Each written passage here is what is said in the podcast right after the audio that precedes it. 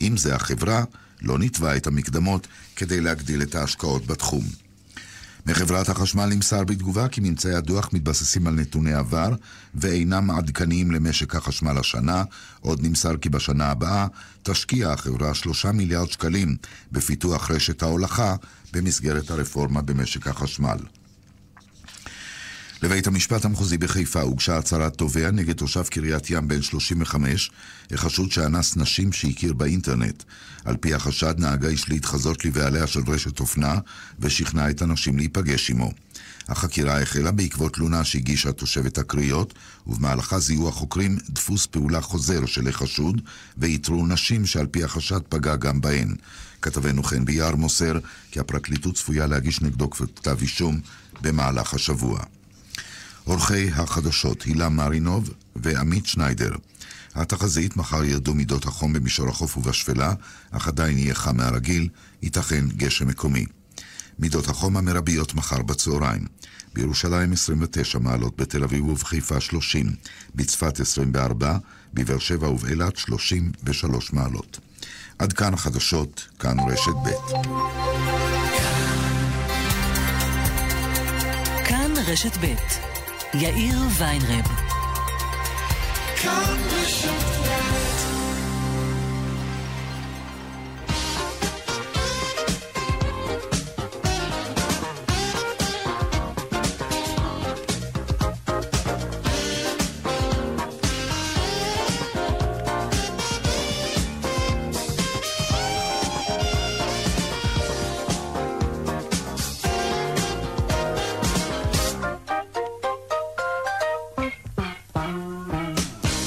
ארבע וחמש דקות ועוד עשרים ושבע שניות, כאן צבע הכסף ברשת ב', שלום רב לכם. יש מה שנקרא עוגן, מחירי עוגן. העסק שאתם נכנסים אליו, סליחה על הביטוי, כן, תוקע מחיר ואתם כבר שם, בסביבה הזאת של המחיר הזה. אם המחיר הגיוני בעיניכם, אתם בהחלט עשויים לרכוש את המוצר, ואם לא, אז לא. אבל בהנחה שהמחיר מקובל עליכם, מפה והלאה העסק רוצה שתקנו כמה שיותר מאותו מוצר. אז יש את התקנו 4 ב-10, וזה עובד, כמו שאתם יודעים. השיטה אפילו גלשה לספרים, לא רק למגבונים וופלים. ויש את הפנייה אל הנוחות שלכם. לא נותנים לכם הנחה, רק מסבירים לכם שכדאי שתקנו יותר, ותשימו במקפיא נגיד, שיהיה, שלא תצטרכו לרוץ שוב למכולת, וזה עובד. אין לכם מושג כמה שזה עובד. בדקו את זה פעם מחקרית וגילו שכשיש שלטים שמעודדים אותנו בהיגיון לקנות יותר, אנחנו קונים יותר. ולא בתמורה להנחה. אין הנחה, יש רק עצה הגיונית. ואנחנו לקוחות הגיוניים. הגיוניים, קונים, ואחר כך זורקים לפח. תודו שזה נכון. כאן צבע הכסף מעכשיו עד חמש, מפיקה צבע הכסף היום היא אליה גאנה, טכנאי השידור רומן סורקין ויוראי פיקר. אני יאיר ויינרב, מוזמנים לעקוב גם בטוויטר, חפשו בטוויטר צבע הכסף. הדואל שלנו כסף כרוכית כאן.org.il, מוזמנים ליצור קשר גם בדף הפייסבוק המעולה שלנו, כאן ב', מיד מתחילים.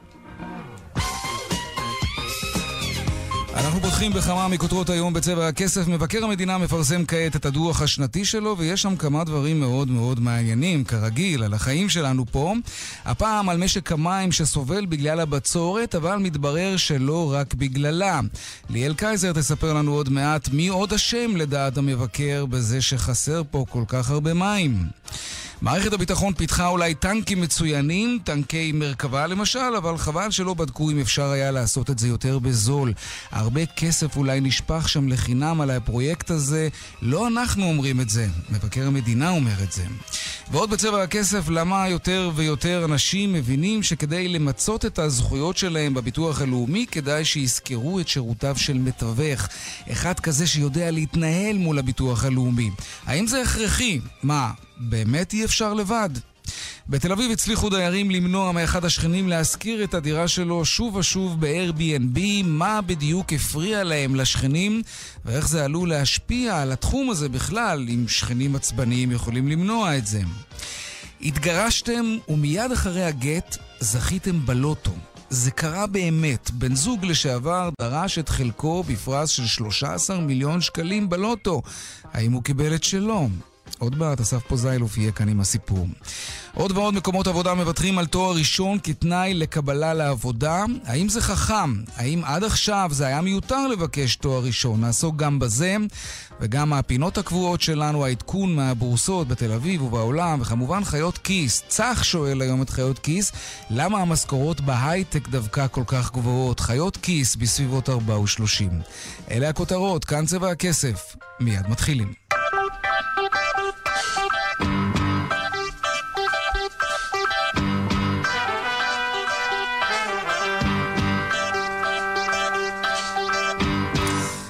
כמו שכולנו יודעים, ישראל מתייבשת כבר הרבה שנים, שנות בצורת פגעו מאוד במשק המים, וזאת לא אשמתו של אף אחד, זה כוח עליון, פורס מז'ור.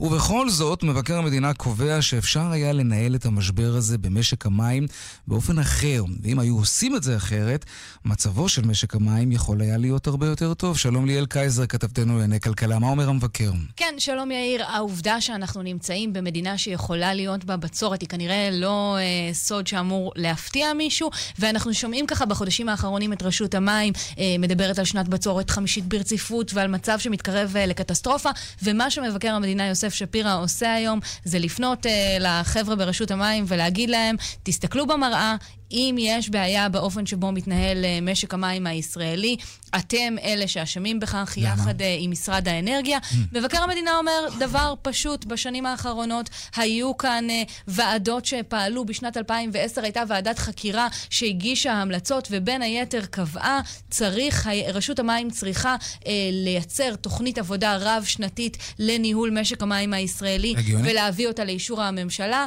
תנחש מה, זה לא קרה, לא קרה. מאז, לא רשות המים עשתה את זה, לא משרד האנרגיה שאמור היה ללוות אותה בעניין הזה ולהביא את הפרטים הללו uh, לממשלה. לא עשה את העניין הזה מעבר לזה. אומרים, הניהול של רשות המים את מאגרי המים בישראל הוא קצר רועי במובן הזה שכשיורד uh, גשם uh, ומאגרי המים הטבעיים מתמלאים מעט, אם זה האקוויפרים ואם זה הכינרת, אז פשוט שואבים מהם uh, uh, מיד, בלי לחשוב על הנזק הבלתי הפיך שעלול uh, להיגרם להם. הם אומרים, רשות המים uh, בהרבה מקרים שאבה ממאגרי המים הטבעיים באופן שהם uh, חצו את הקווים האדומים. אה, הקווים האדומים הפיזיים, הם אלו שקובעים את הקווים האדומים. כן, אבל הם אומרים, כדי uh, לשאוב uh, מתחת לקו האדום, כדי לתת למפלס הכנרת לרדת מתחת לקו האדום, צריך היה לקבל את אישור הממשלה. רשות המים לא באה וביקשה את, רשות, את רשות הממשלה לנהוג בצורה הזו בשנים uh, 2016-2017, ואתה יודע, בהתחשב בזה שאנחנו באמת...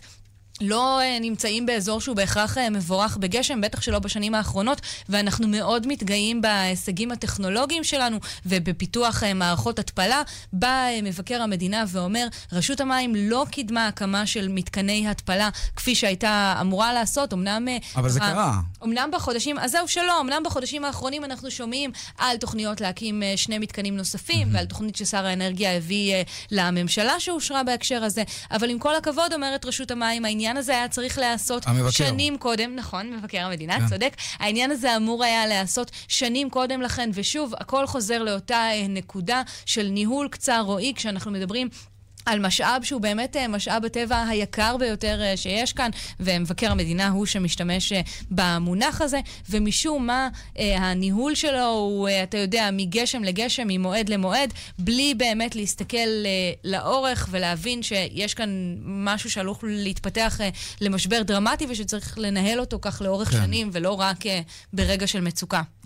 וברשות המים אומרים בתגובה לטענות המאוד קשות האלה, צריך כן, אז ברשות המים אה, מוסרים שהדוח של המבקר מתייחס אה, לליקויים שהרשות אה, כבר איתרה, רובם טיפלו זה מכבר טוענים ונמצאים בתהליכי עבודה מתקדמים. הם אומרים, רצף נדיר של חמש שנות בצורת שמכה את ישראל לא יכול לקבל מענה תכנוני מוקדם, מפני שמענה כזה מחייב השקעות אדירות ומשפיע ישירות על תעריף המים לצרכן. במשרד האנרגיה מסרו שלאור העובדה שזו הבצורת החמישית ברציפות בישראל, המשרד מוביל תוכנית התוכנית אסטרטגית שאישרה הממשלה כדי לתת uh, מענה שהולם את uh, המשבר במשק המים, ושהמשרד ימשיך לפעול בהקשר הזה.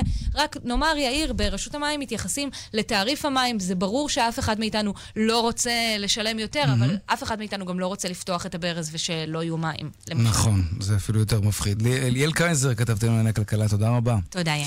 העניין הבא שלנו עדיין uh, בדוח מבקר המדינה. אנחנו מדברים הרבה מאוד על המסחר המקוון, על הקניות באינטרנט, על זה שיותר ויותר אנשים רוכשים... רוכשים ברשת בגדים, נעליים, גאדג'טים, בעצם רוכשים מכל הבא ליד. מבקר המדינה בדק איך משרד הכלכלה מתמודד עם הגידול העצום במסחר האלקטרוני, שיש לו השפעה אדירה על כולנו, והמבקר לא כל כך שבע רצון ממה שהוא ראה שם, נכון עמית תומר? כן, יאיר, אז הגיע הזמן שהמבקר ישים זרקור על התופעה הזאת שהולכת ומתרחבת. כמה מתרחבת? על פי נתוני משרד הכלכלה אה, מ-2017, mm-hmm. שהמבקר מביא בדוח, ישראל היא בין 15 המדינות המובילות מבחינת קונים ומוכרים ברשת. ישראלי ממוצע רוכש 36 פעמים אה, בשנה, ואם היום אה, השוק הקמעונאי המקוון הוא 6% מהשוק הקמעונאי כולו, עד 2020 המספר הזה צפוי להכפיל את עצמו. כלומר, חייבים להסדיר כללים שיקלו עלינו אה, להשתמש אה, באינטרנט ולבצע קניות אה, באמצעותו.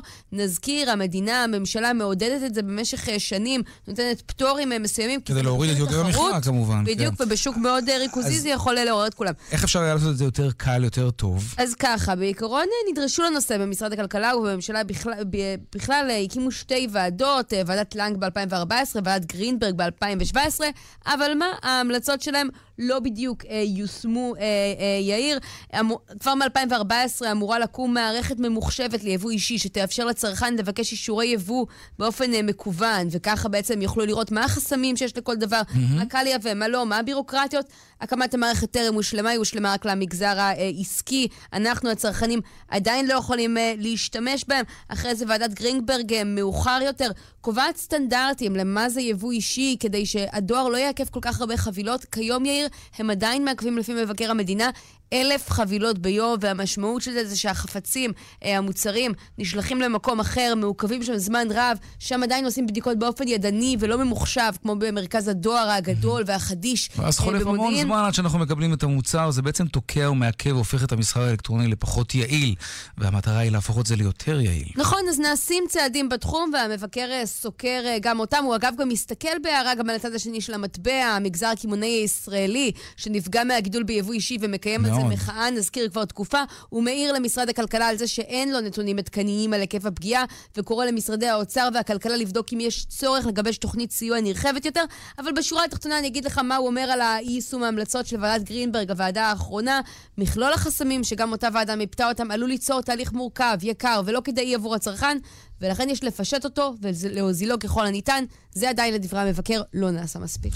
עמית עומר, כתבתנו לענייני כלכלה, תודה רבה. תודה. עדיין בדוח מבקר המדינה, כולנו מאוד גאים בצה"ל ובטכנולוגיות שיש לצבא שלנו. בין היתר אנחנו מתפוצצים מגאווה ומרגישים בטוחים בזכות טנקי המרכבה שפיתחנו כאן בארץ, ואנחנו אפילו לא מתלוננים שזה עולה לנו הרבה כסף, כי מה זה כסף לעומת הביטחון שלנו, נכון? אז זהו, שמבקר המדינה מספר לנו היום שאפשר היה אולי להרגיש בטוחים, אבל בהרבה יותר זול. אולי. פשוט אף אחד לא ממש בדק את זה. משה שטיינבץ, כתבנו לענייני צבא, שלום.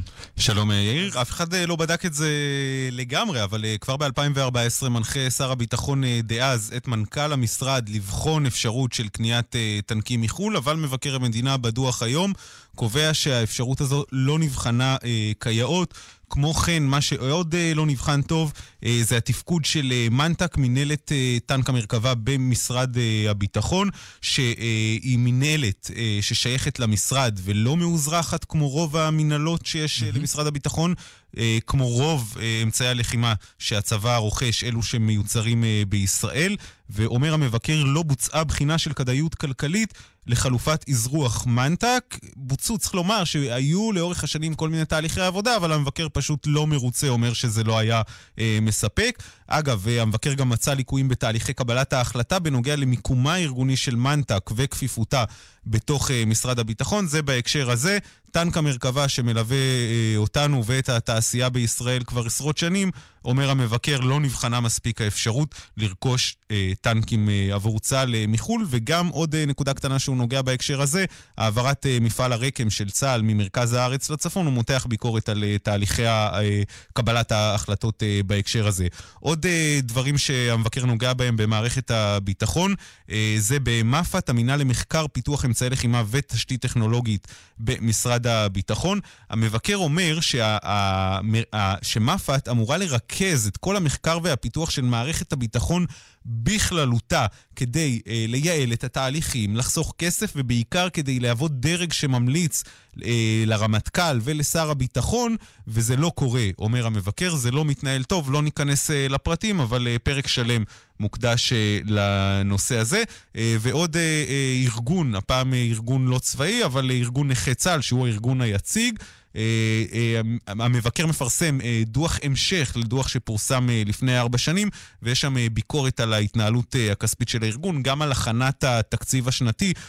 המבקר מתאר איך במשך חמש שנים הארגון אה, בונה על תרומות ועושה תקציב גדול יותר, וחמש שנים ברצף הוא לא משיג את התרומות. לא מגיע, אה, לא מגיע ו- וכך בעצם אה, מתנהל לא נכון קרא, כלכלית. קראתי שם משהו מעניין, שיש מרכזים של ארגון נכי צה"ל שיכלו, נאמר, לתת שירותים למספר הרבה יותר גדול של נכים, אבל בפועל נותן למספר בדיוק, קטן. בדיוק, בדרך כלל אנחנו רגילים לביקורת על גופים שלא מספיק, יש להם יכולת לתת שירות כן. למי שמגיע להם. יכולים ולא נותנים. אז כאן בנו בתי לוחם. בבאר שבע ובאשדוד, בתי לוחם שיכולים לשרת הרבה הרבה יותר נכים מאשר אלו שגיאוגרפית, נכי צה"ל כמובן, שגיאוגרפית יכולים uh, לקבל uh, את השירותים, והמבקר אומר, זה שימוש לא, לא יעיל בכסף אה, של ארגון נכי צה"ל. תגובות אה, בקצרה בעניין אה, טנק המרכבה ומנהלת המרכבה והרקם. אומרים במשרד הביטחון שהם דוחים את טענות המבקר. גם בעניין העתקת מפעל המרכבה, אומר משרד הביטחון, ההחלטות לגבי הנושאים הללו התקבלו לאחר בחינה מעמיקה ומקצועית ובהתבסס על המלצות ועדות וצוותי עבודה. לגבי המנהל למחקר ופיתוח אמצעי לחימה, מפ"ת, אה, מה שהזכרנו, הביקורת אה, על כך שהוא לא מרכז מספיק את אה, המחקר והפיתוח. אומרים במשרד הביטחון למפ"ת ראייה כוללת והיכרות מעמיקה עם פעילות המחקר והפיתוח במערכת הביטחון, בזכות התיאום השוטף והרציף בכל הרמות בין מפ"ת לגופי צה"ל, לרבות חברותו של ראש מפ"ת בפורום מטכ"ל. משה שטיינמץ, כתבנו לענייני צבא, תודה רבה. תודה. העדכון הזה על הדיווח הזה. דיווחי התנועה בחסות נהגים טובים, הצטרפו ל-AIG, תיהנו מחודשיים מתנה בביטוח המקיף לרכב, ברכישת ביטוח מקיף וחובה. לפרטים 1-800-400-400, כפוף לתנאי החברה.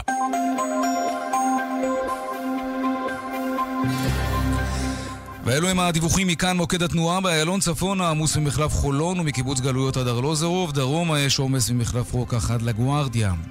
בדרך אשדוד-אשקלון עומס תנועה כבד ממחלף אשדוד עד אה, צומת גן יבנה בגלל משאית תקועה.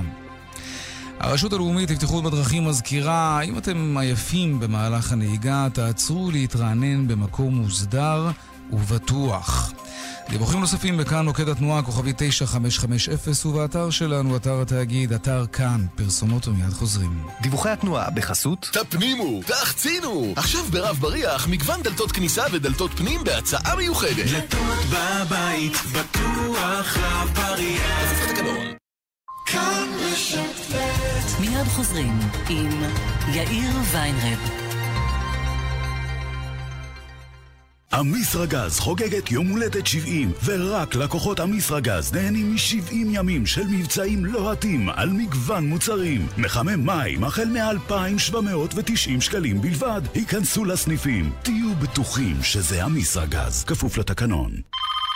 שלום, הגעתי לליסקר, ליסינג לעסקים. כן. מדברים ממחלקת המיסים. ממחלקת המיסים? כן. תגידו, אתם בליסקר מפרסמים שאתם נותנים חשבונית הוצאה מוכרת על רכב לעסקים? כן. אני מבין. אה, יש בעיה? לא, פשוט לאשתי יש עסק, אז רציתי שהיא תקנה אצלכם בליסינג. ליסקר, טובים לעסקים. ליסינג לכל רכב שתבחר, בתשלומים נמוכים, והכי חשוב, חשבונית הוצאה מוכרת בכל חודש. ליסקר, התקשרו כוכבית 3900. כן, כוכבית... כוכבית 3900, ליסקר. לפעמים טיפה זה כל מה שצריך בשביל להתחבר לטבע.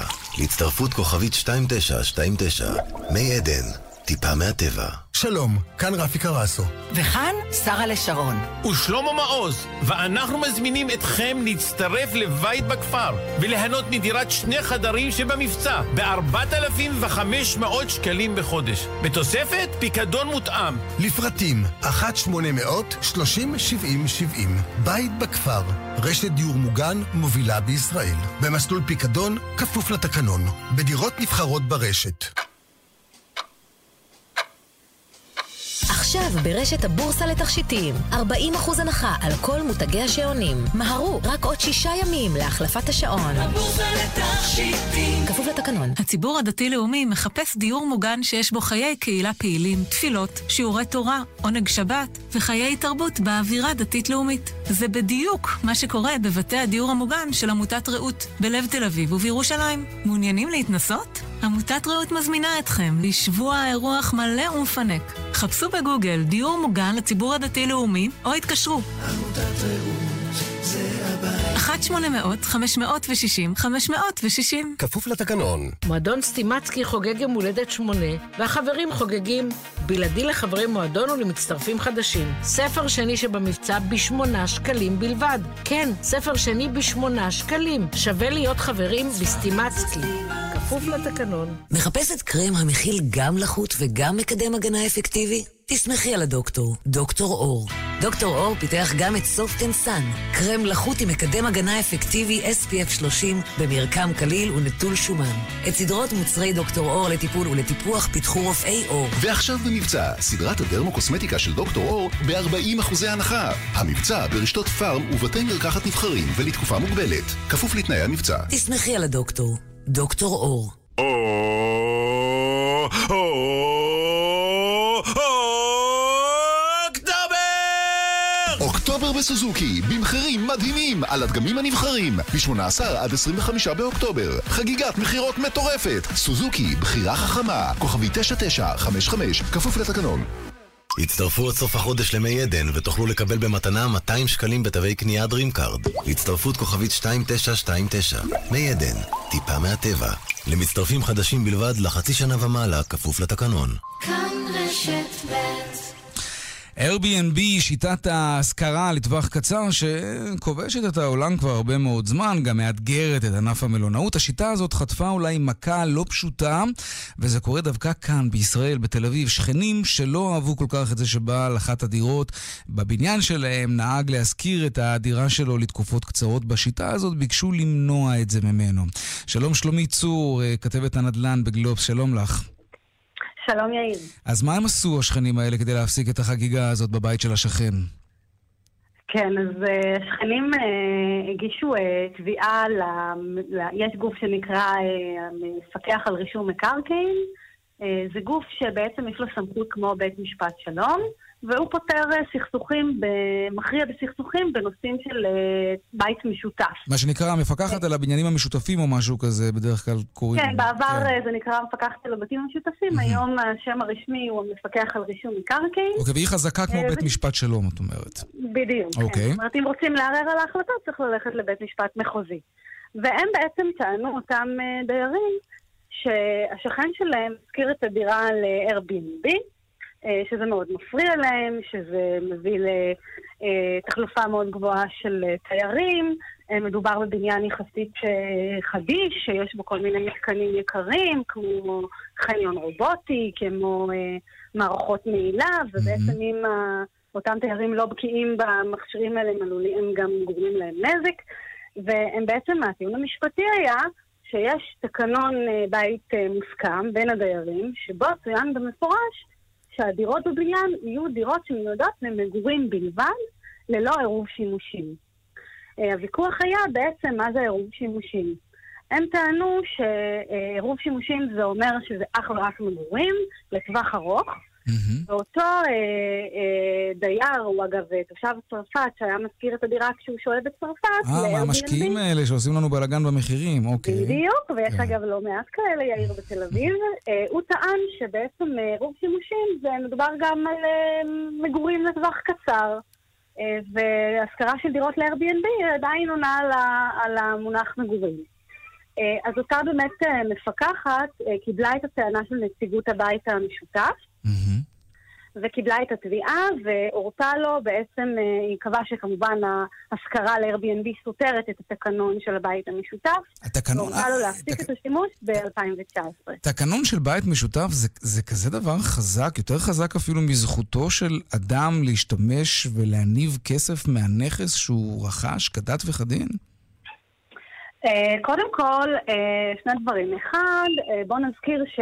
השכרה, אה, השכרת אה, דירות מותרת, אבל אה, השכרת דירות לשנה, לתקופות קצרות זה בעצם משהו שעדיין לא מוסדר, אני מזכירה לך, בטח ו-Airbnb זה משהו שהוא לא מוסדר. נכון, גם רשות המיסים לא יודעת איך לאכול את הדבר הזה כל כך. גם רשות המיסים, אנחנו חשפנו בגלובס, לפני שנה רשות, המיסים יצאה במבצע, וממש חוקרי הרשות התחזו לתיירים שמזמינים אה, דירות ב-Airbnb, הם אפילו הגיעו לדירות ובדקו אם אה, בעלי הדירות אה, מדווחים על ההכנסות מאותן דירות, כי זה בעצם עסק לכל דבר.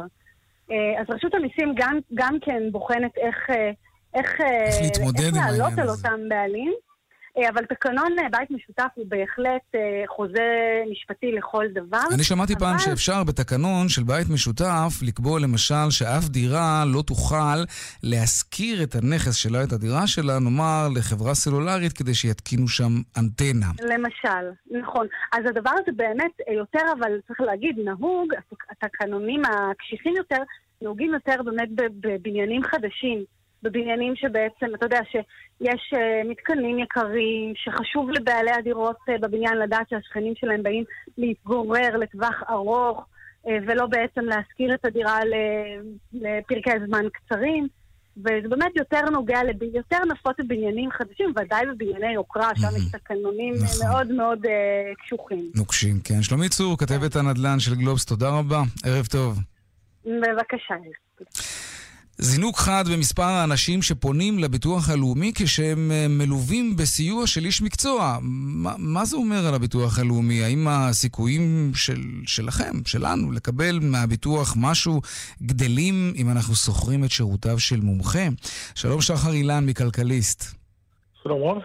לפני כמה שנים חוקק, חוקקו חוק שאמור בעצם לרסן את עניין המתווכים. חוק אה, לבנת פורן קראו לו נדמה לי, נכון?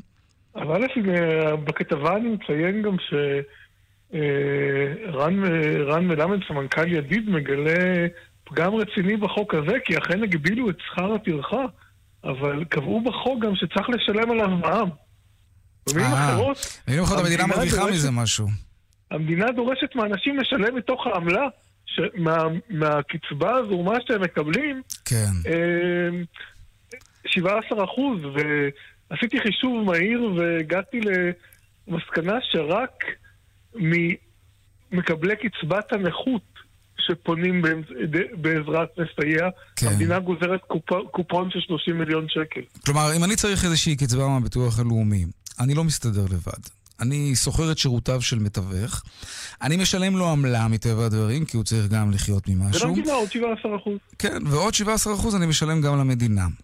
שאמורה ליצור מצב שאני בכלל יכול לפנות לביטוח הלאומי בלי שום סיוע, בלי שום מתווך. אז זו שאלה, זו שאלה בין היתר כי הנתונים, בוא נודה על האמת, הדוח, הדוח של הביטוח הלאומי, שפחות או יותר עונה על שאלות שהגישה לוועדת העבודה והרווחה, ואני באמת ממליץ לוועדה לבדוק את השאלות מחדש, כי הן לא. כי הן לא נורא טובות. אה, הוא מלמד אותנו שיש עלייה גדולה במספר המשתמשים בשירותי תיווך, בייחוד בתאונות עבודה. אלו נתונים של הביטוח הלאומי עצמו, אתה אומר. נכון מאוד. אבל תראה, אני, אני חייב רגע לקטוע אותך. מהביטוח הלאומי שולחים לנו עכשיו תגובה ואומרים ככה: אנחנו סבורים שהעלייה היא לא חדה במספר המיוצגים, אבל הם, הם אומרים, כן, יש עלייה במספר האנשים שמשתמשים במתווכים, אבל זה נובע בגלל שירותי אה, יד מכוונת, זה נקרא, שירותי הכוונה וייעוץ שניתנים חינם למי שניגש לוועדה רפואית מטעם הביטוח הלאומי. כלומר, אומרים, אוקיי, אנשים נעזרים במתווכים כאלה, אבל לא מדובר כאן באותה תעשייה שאתה ואני מדברים עליה עכשיו. אז אחת הבעיות היא באמת המצב שבו דובר הביטוח הלאומי חולק על, חולק על מחלקת המחקר של הביטוח הלאומי, אה, שזה בעצם מה שעשית פה. באופן כללי, אה, זה נכון, זה ברור שזה לא נכון לגבי תאונות העבודה. בתאונות העבודה אנחנו רואים גידול דרמטי במספר המשתמשים ב... אה, ב... במתווכים בתשלום. מ-26% ל-61%. וואו, זה כאילו, באמת קפיצה אדירה. ו- אבל תגיד, ו- למה אנשים ונכות- עושים את זה? באמת אי אפשר לבד מול הביטוח הלאומי. האם המסייעים האלה, המתווכים האלה, הם באמת אלו שבזכותם אנחנו נקבל את הקצבה שאנחנו חושבים שמגיעה לנו? אני מוכרח, אני מעריך שזה מתחלק לשניים. בתאונות עבודה למשל, סביר להניח שאנשים, אה, אה, שאנשים שיש להם אה, הרבה מאוד עיסוקים על הראש, ונוח להם יותר שמישהו יטפל להם בזה, ו... אה, וישנם כמובן גם המקרים המסובכים. יש שאלה מאוד גדולה, כאילו, אה, האם, האם הביטוח הלאומי הפך למקום שבו, כמו מס הכנסה, כמו בית משפט, אתה לא יכול בלי... עורך דין או רואה חשבון, כן. וזו שאלה, אה, זו שאלה לא פשוטה. היא הרבה יותר כואבת בביטוח הלאומי, מהסיבה הפשוטה שבביטוח הלאומי זה אנשים, יש הרבה מאוד אנשים חלשים מאוד. נכון. בשעות הכי קשות של החיים שלהם. נכון ולכן, מאוד. הרבה- זה הרבה יותר כואב לנו מאשר כואב לנו שעדיין ניתן לרואה חשבון כסף עבור זה שהוא מסדר לו את מס ההכנסה. אה, אבל האם זה בלתי... תשמע, אני מוכרח לומר לך, אתה רואה בדוח בסופו של דבר הבדלים מסוימים לטובת, ב- לטובת חברות ה... לטובת חברות מיצוי הזכויות. אה, אני לא בטוח שההבדלים האלה מצדיקים את העמלה או שלא מתקזזים עם העמלה, אבל בסופו של דבר, וזה הדבר שהדוח לא נותן תשובה, ועליו אני חושב שהיינו רוצים תשובה. חברות מיצוי הזכויות אומרות, זה בכלל לא עניין של סכום. אנחנו מסדרות, מסדרות מלגות וקצבאות לאנשים שהביטוח הלאומי דחה אותם. אנחנו כוחנו בערעורים, ועל הערעורים, למרבה הצער, אין בדוח תשובה. כלומר, אין לנו סטטיסטיקה לדעת אם הערעורים האלה באמצעות מתווך... אה, שהם לב העניין בסופו של דבר. מעניין מאוד. שחר אילן, כלכליסט, תודה רבה. תודה. חיות כיס עכשיו.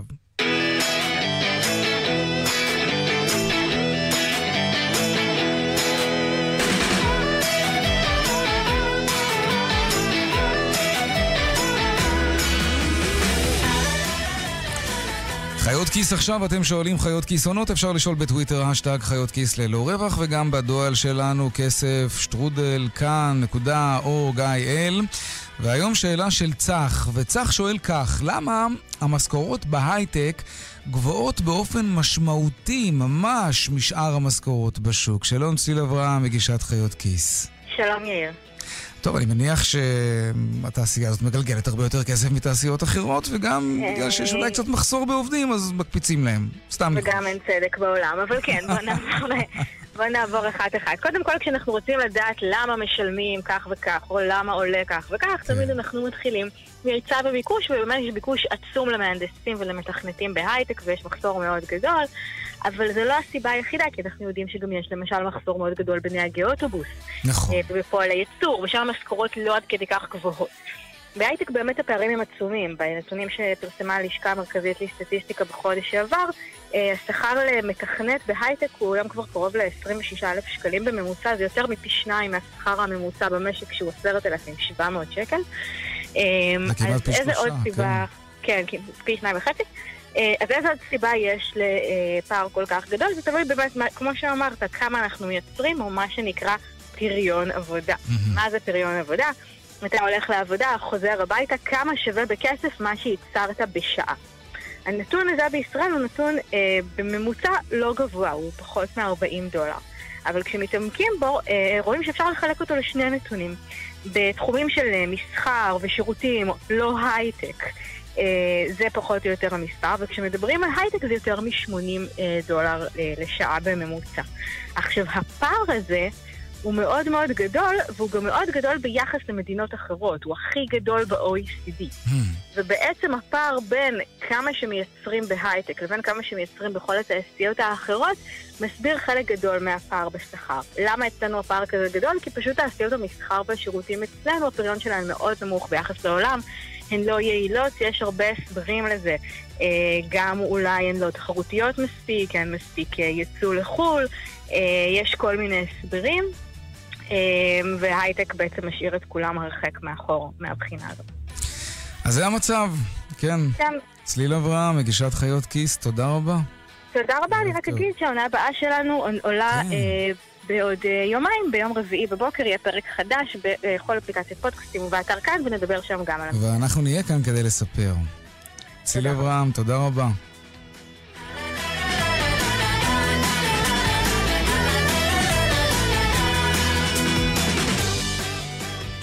דיווחי התנועה בחסות תפנימו, תחצינו! עכשיו ברב בריח מגוון דלתות כניסה ודלתות פנים בהצעה מיוחדת. דלתות בבית, בטוח רב בריח.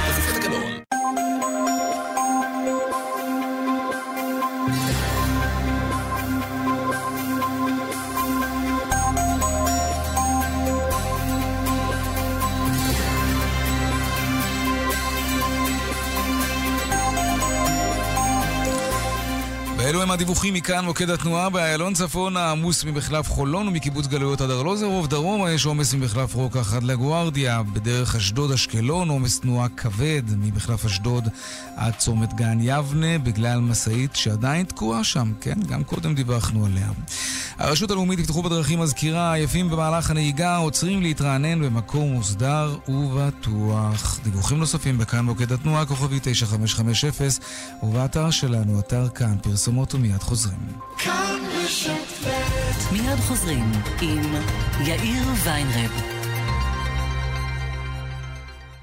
light אלו הימים האחרונים למבצע. מחסני תאורה מחליפים קולקציה, ואתם מרוויחים 70% הנחה. כן, 70% הנחה על עשרות פריטים מתצוגת 2018. אסור לכם לפספס. מחסני תאורה, כפוף לתקנון. דלתות פנדור, סימן שלא התפשרתם לפעמים טיפה זה כל מה שצריך בשביל להתחבר לטבע. להצטרפות כוכבית 2929, מי עדן, טיפה מהטבע. הצטרפו עכשיו ל Holmes Place ו Go Active. הורידו את הקילוגרמים המיותרים של החגים ותרוויחו שבועיים מתנה למינוי על כל קילוגרם שתורידו. Holmes Place ו Go Active, כוכבי 9940, כפוף לתקנון. אזורים במבצע בלעדי לעמיתי מועדון יחד, רופאים, עובדי אל על, טבע, בנק לאומי וחברת החשמל. הצטרפו לאחד ממגוון הפרויקטים הנבחרים של אזורים בפריסה ארצית ותיהנו מהנחה בלעדית ומפריסת תשלומים אטרקטיבית ביותר. לפרטים חייגו, כוכבית 5161, כפוף לתקנון. השיער שלי נשר, הפך דק, דליל. ידעתי שאם לא אטפל בו, פשוט אקריח. אז רכשתי את המכשיר הריג'ן קלאסיק. ידעתי שאין לי מה להפסיד. או שהשיער יצמח מחדש, או שאחזיר את המכשיר. היום, ארבעה חודשים אחרי שהתחלתי, השיער שלי נראה כמעט כמו פעם. מלא יותר ועבה יותר. המלצה אישית, חפשו בגוגל שיער נולד, או התקשרו 1-800-665544.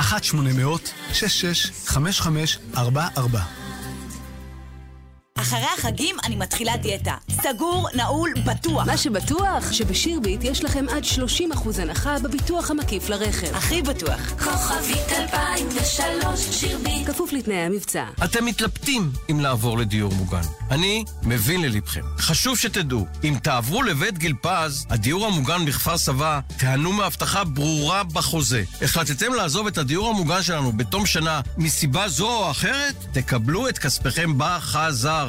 את הפיקדון ואת דמי ההחזקה החודשיים ששילמתם. עד השקל האחרון. למידע ולפרטים חפשו בגוגל בית גיל פז או התקשרו 1-755-70-80 כפוף לתקנון. בשביל נעמי, כל יום הוא מבחן. לקום מהמיטה בבוקר, נכשלתי. לסדר את השיער, נכשלתי. אפילו לגהץ ליוני את המדים, נכשלתי. סובלת מדלקת מפרקים שגרונית? אנו יודעים כי בשבילך כל פעולה יומיומית היא קשה וגם כואבת. זה לא חייב להיות ככה. יש דרך מתקדמת שיכולה לעזור לך לעבור את היום-יום. פני לרופא או חפשי בגוגל מפרק. שירות לציבור, מוגש מטעם חברת פייזר. דלתות פנדור, סימן שלא התפשרתם הצטרפו עד סוף החודש למי עדן ותוכלו לקבל במתנה 200 שקלים בתווי קנייה Dream Card. הצטרפות כוכבית 2929. מי עדן, טיפה מהטבע. למצטרפים חדשים בלבד לחצי שנה ומעלה, כפוף לתקנון. כאן רשת ב' בדיוק 18 דקות לפני השעה 5, תארו לכם כזה דבר, כן? נגיד שחלילה התגרשתם. זה, זה לא עניין פשוט, זה לא קל, אבל לפעמים אין ברירה, זה קורה.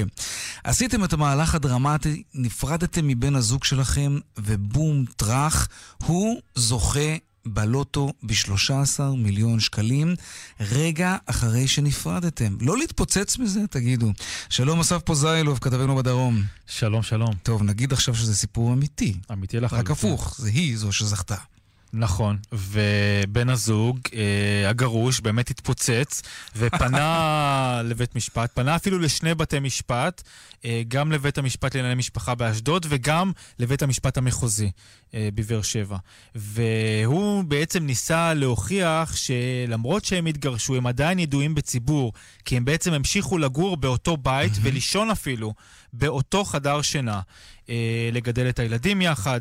אה, אה, הוא, הטענה שלו הייתה שמהרגע שגרושתו, שחיה איתו, למרות הגירושין, שנה שלמה ביחד, מהרגע שהיא זכתה בפרס הראשון, בלוטו, 13 מיליון שקלים, היא בעצם התחילה להתרחק ממנו וניסתה לעשות הכל כדי לשמור את הכסף רק לעצמה. היא טענה שמהרגע אה, שהוא אה, הבין שהיא זכתה אה, בפרס הראשון, אז הוא ניסה אה, להתחבר ולהידבק אליה, ובעצם ליצור מצב שהם אה, קרובים הרבה יותר ממה שהיו, כן. ויש לזה משמעויות משפטיות. כסף מושך, תשמע. כן, אה, המון המון המון כסף, שהיה לו אה, גם מחיר אה, מאוד מאוד גדול, שעוד מעט נדבר, אליו, נדבר עליו, ובעצם אלה היו הטענות של, של שני בני הזוג.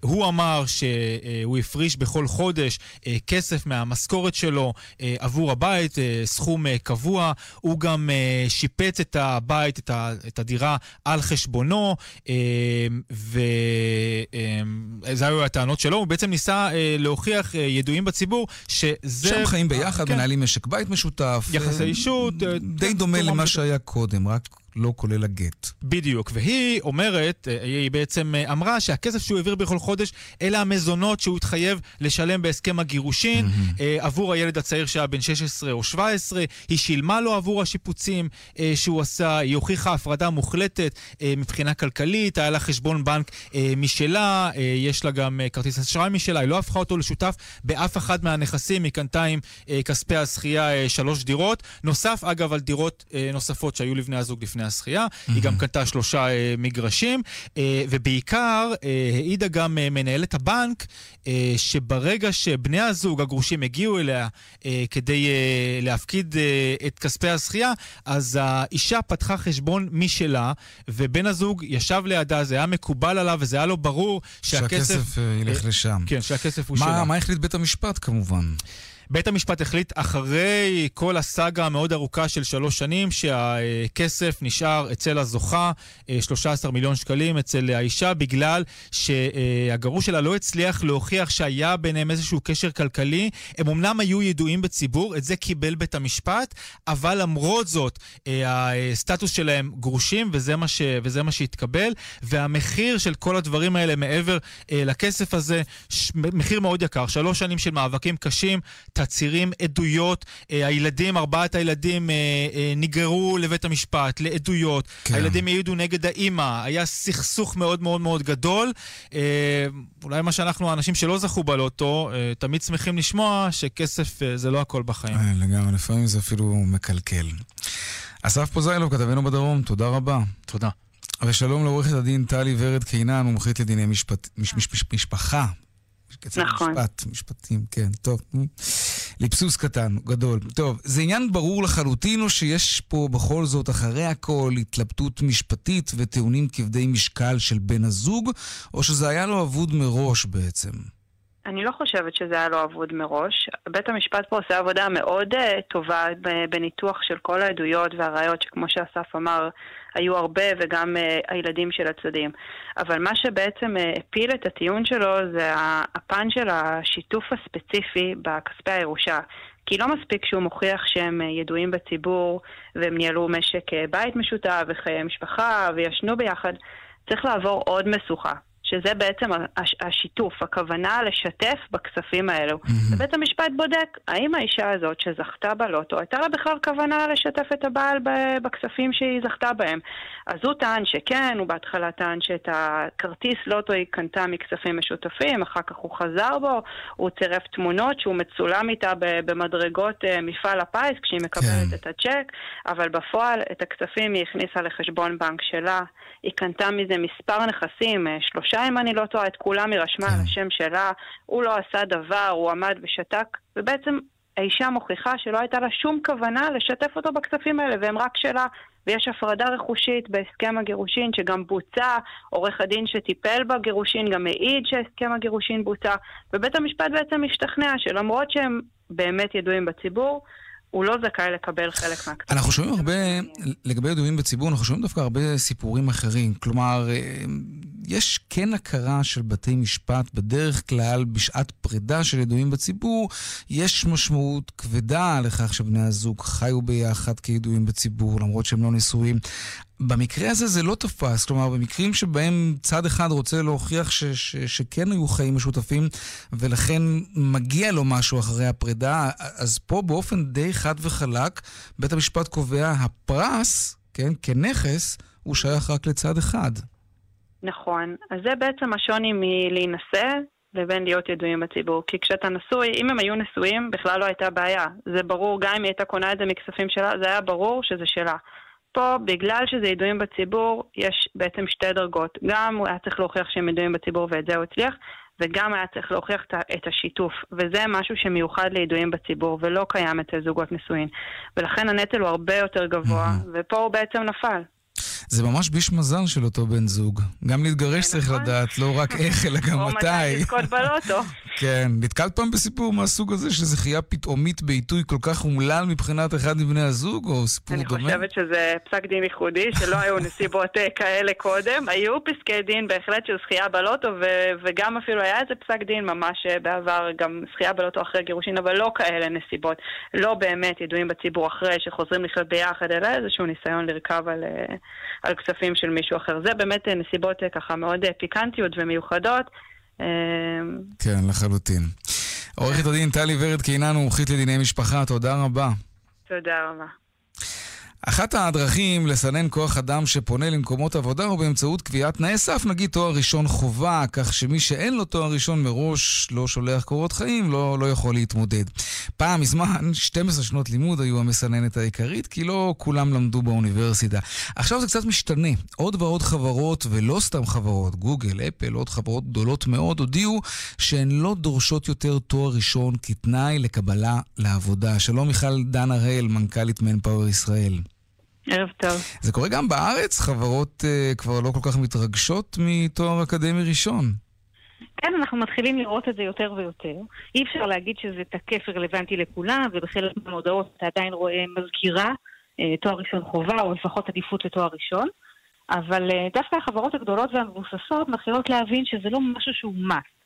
אה, כמובן שלימודים אקדמיים הם מייצרים איזושהי יכולת לימוד וחשיבה ואפילו נכון. פתיחות.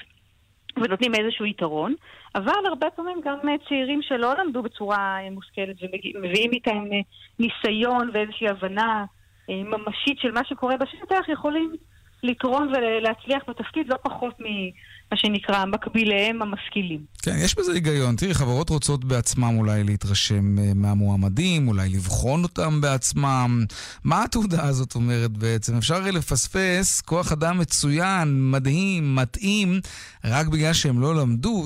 אז אני, יכול, אני יכול להבין את ההיגיון של הדבר הזה. את הלוגיקה. אנחנו רואים בעצם, הפתיחות מתחילה תמיד במקומות שהם כואבים. ובמקומות שמגייסים יחסית מסות של כוח אדם, ויש כל הזמן מחסור, ואז הדרישות מתגמשות. ואז בנקודה מסוימת, אה, זו- אלה בדרך כלל נקודות ה-entry level, תפקידי הכניסה לחברה. ואז האנשים האלה מתקבלים ומתחילים לעבוד ומצליחים בתפקידיהם, ואחר כך גם מתקדמים לתפקידים הבאים עוד ועוד, ורואים שהם אה, מוכשרים ומצליחים לא פחות מ- מאלה שנכנסו במסלולים אחרים והם נכון. אקדמאים. זה גם מתכתב מצוין עם הסקרים, נדמה לי שדיברנו איתך לאחרונה על סקר כזה, שמי שיש לו תואר ראשון טוען, רבים, עשרות אחוזים טענו, שהם לא מרגישים שהתואר הראשון בכלל סייע להם למצוא עבודה.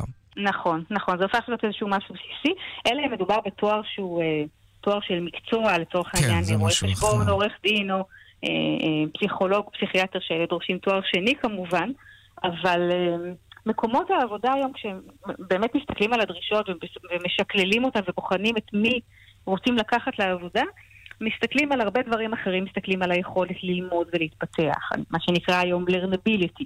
מסתכלים על איזושהי גמישות מחשבתית ויכולות בין אישיות, ומסתכלים בעיקר בעיקר על הניסיון. מה אתה מביא, איפה היית, האם חווית למשל חברה גלובלית או חברה מקומית, יצא לך לעסוק בהתנהלות מול לקוחות, לתת שירות, מה, מה, מה אתה יודע? לכן זה מה- נותן, מה נשמע אה? זה נותן יתרון אם למדת ועבדת במקביל, אז צברת ניסיון. בהחלט. אבל לגבי הפרמטרים הראשונים שציינת, יכולת ללמוד ולשבת ולשקוד, אה, אלה דברים שאם מי שמסיים תואר ראשון בהצלחה, אז, אז אני כמעסיק יודע, אוקיי, הוא, הוא למד באקדמיה, הוא, הוא, הוא סיים תואר ראשון, אז זה דווקא משהו שכן יכול להגיד משהו על המועמד לעומת מי שלא הלך ללמוד. תראה, קודם כל לימודים הם בהחלט אה, ערך מוסף. אני לא חושבת שיש איזשהו מעסיק שחושב שהלימודים הם מיותרים לחלוטין ושמי שלומד לא, לא מסיים את, ה, את התהליך הזה כן. אה, בצורה שונה ממה שהוא נכנס אליו. אבל הם לאו דווקא מעידים על יכולת learnability, מכיוון שהלימודים הם מאוד מאוד ברורים ושגורים ויש אה, הרבה פעמים ממשיכים שנה אחרי שנה ללמד את אותו חומר גם אם הוא פחות רלוונטי. כשמדברים על learnability, מדברים על היכולת ללמוד כל הזמן, ולהתפתח ולשנות עם כלים חדשים ומתודולוגיות חדשות, ותוך כדי multitasking, אה, פחות ללמוד תיאוריות סדורות ולהיבחן עליהן בצורה, אתה יודע, אקדמית. כן. יותר לבוא ללמוד נושא בזמן מאוד מאוד קצר, ומיד ליישם אותו בשטח. אז זה יכולת לימודית, אבל קצת שונה. נכון. מיכל דן הראל, מנכ"לית Manpower ישראל, תודה רבה. מיכל? כן, טוב, נפרדנו לשלום. חד צדדית. ועכשיו אה, לעדכון היומי מהבורסה של תל אביב. 102 bid for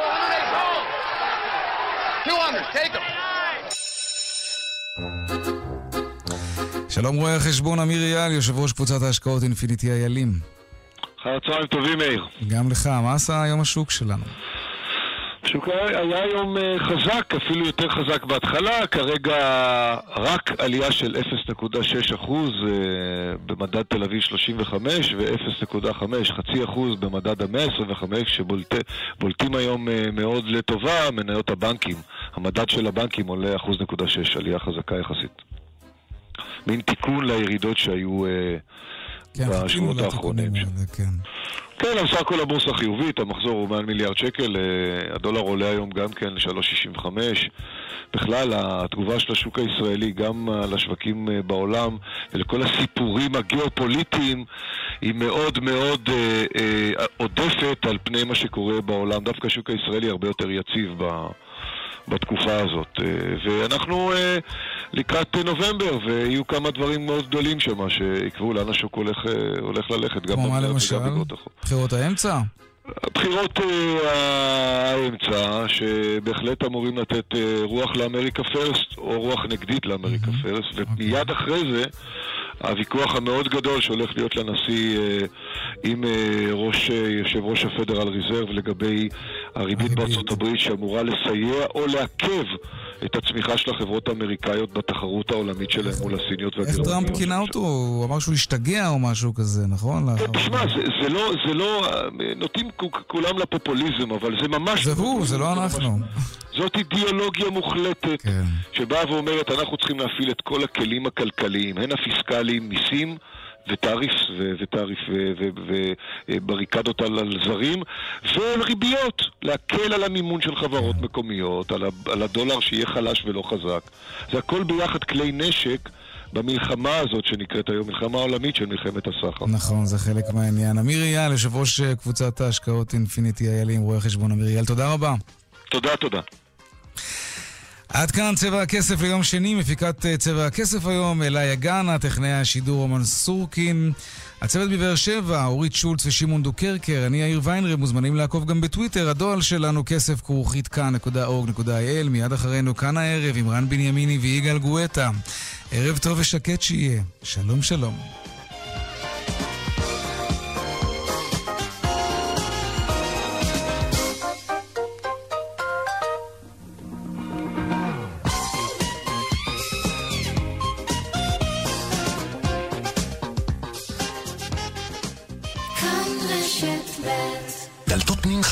מבודדות רעשים פי שניים מדלת הפנים של המתחרה שנבדק.